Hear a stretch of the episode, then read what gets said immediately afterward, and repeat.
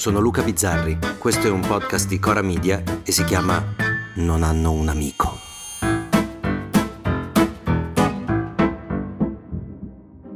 Al concerto di Radio Italia che abbiamo presentato a Milano, a lavorare nel retropalco, a fare la sicurezza, c'era Ivano. E chi è Ivano? Beh, Ivano è famosissimo, se ne vedete la faccia lo riconoscerete. È un ragazzo della mia età, quindi non più un ragazzo, che è diventato appunto famosissimo perché è stato ripreso mentre faceva la faccia schifata durante un concerto di uno di quelli coi tatuaggi in faccia, credo. Alfa, alfa, alfabeto, Comunque, è diventato virale, miliardi di meme con la sua faccia, tanto che il povero Ivano ha avuto anche qualche difficoltà sul lavoro, non è bello che quello della sicurezza sotto il palco sia enormemente più famoso del poro Cristo che sta cantando sopra il palco.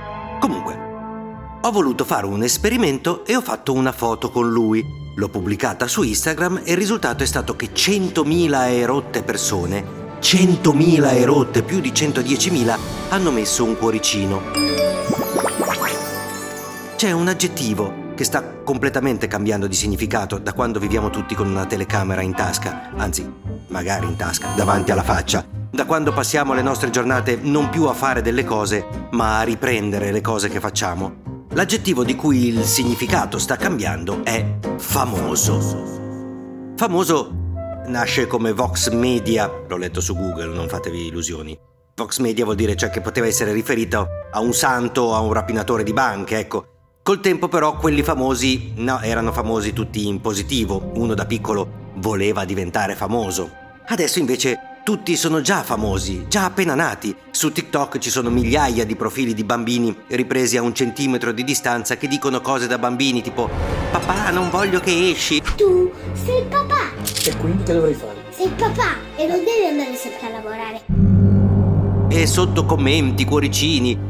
Quello là aveva detto che saremmo stati tutti famosi per un quarto d'ora e si era sbagliato di pochissimo. Siamo tutti famosi per molto di più di un quarto d'ora e tutti ricchi. Eh no, tutti ricchi no. Ce lo ricorda Elisa Esposito, quella di Amio, cioè una che ha inventato una lingua che non esiste, quindi per definizione non ha inventato un cazzo, su questo siamo d'accordo, no? Buongiorno alunni, benvenuti nella vostra prima lezione di corsia. Ecco, Elisa Esposito all'ennesimo vai a lavorare che qualcuno le ha scritto, risponde che lei lavora, si è diplomata e che non è colpa sua se ci sono quelli che la invidiano perché guadagnano 1300 euro al mese e aggiunge come se non bastasse, che se guadagni 1300 euro al mese è solo colpa tua. Perché se voi guadagnate con uno stipendio normale da 1300 euro al mese, la colpa è vostra, non è mia. Ora, una delle cose meravigliose è che di questo video non ne parlano dei quindicenni su TikTok, ma le maggiori testate nazionali. Io giuro, non ne avrei voluto parlare, ma poi l'ho letto tipo sul Corriere, ecco. Gli intellettuali e i giornalisti, gli intellettuali e i giornalisti che ci meritiamo, aggiungerei, si dividono su quelli pro Elisa e quelli contro, e quelli contro, quelli che pensano che Elisa debba andare a lavorare, non si rendono conto che è esattamente quello che lei sta facendo, lei sta lavorando. Sono loro che dovrebbero andare a lavorare e non parlare del nulla che è la povera Elisa, che non ha colpe, anzi rappresenta perfettamente le colpe degli altri.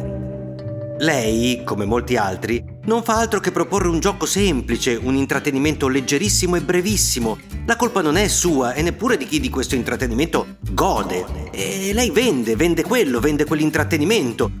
E così fanno tutti i suoi colleghi? Sì, colleghi, colleghi. Come quelli che alla fiera sbattevano i piatti per far vedere che erano infrangibili, perché mica li compravi perché erano belli quei piatti, li compravi perché loro erano bravi a venderli.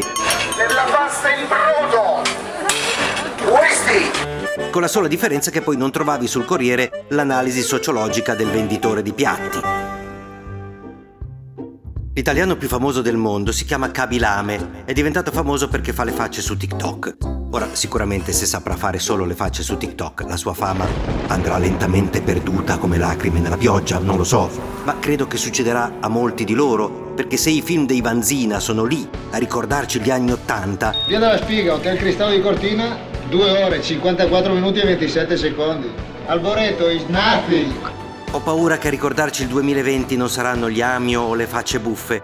Forse resteranno solo i Ferragnez a raccontarci di quel momento in cui, visto che erano tutti famosi, per vincere nella lotta a essere più famosi di tutti, dovevi raccontare i cazzi tuoi 24 ore su 24, comprese visite mediche, bambini che piangono, escluse chissà perché solo le evacuazioni corporali. Boh.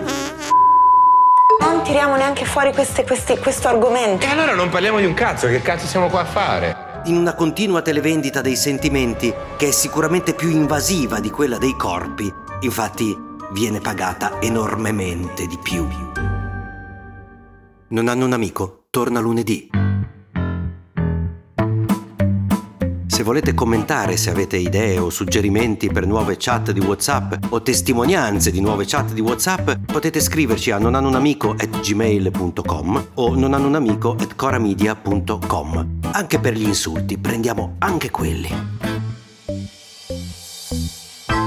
Non hanno un amico è un podcast di Cora News prodotto da Cora Media. È scritto da Luca Bizzarri con Ugo Ripamonti. La cura editoriale è di Francesca Milano. La supervisione del suono e della musica è di Luca Micheli. La post-produzione e il montaggio sono di Filippo Mainardi. Il producer è Alex Peverengo. Le fonti dei contributi audio sono indicate nella sinossi.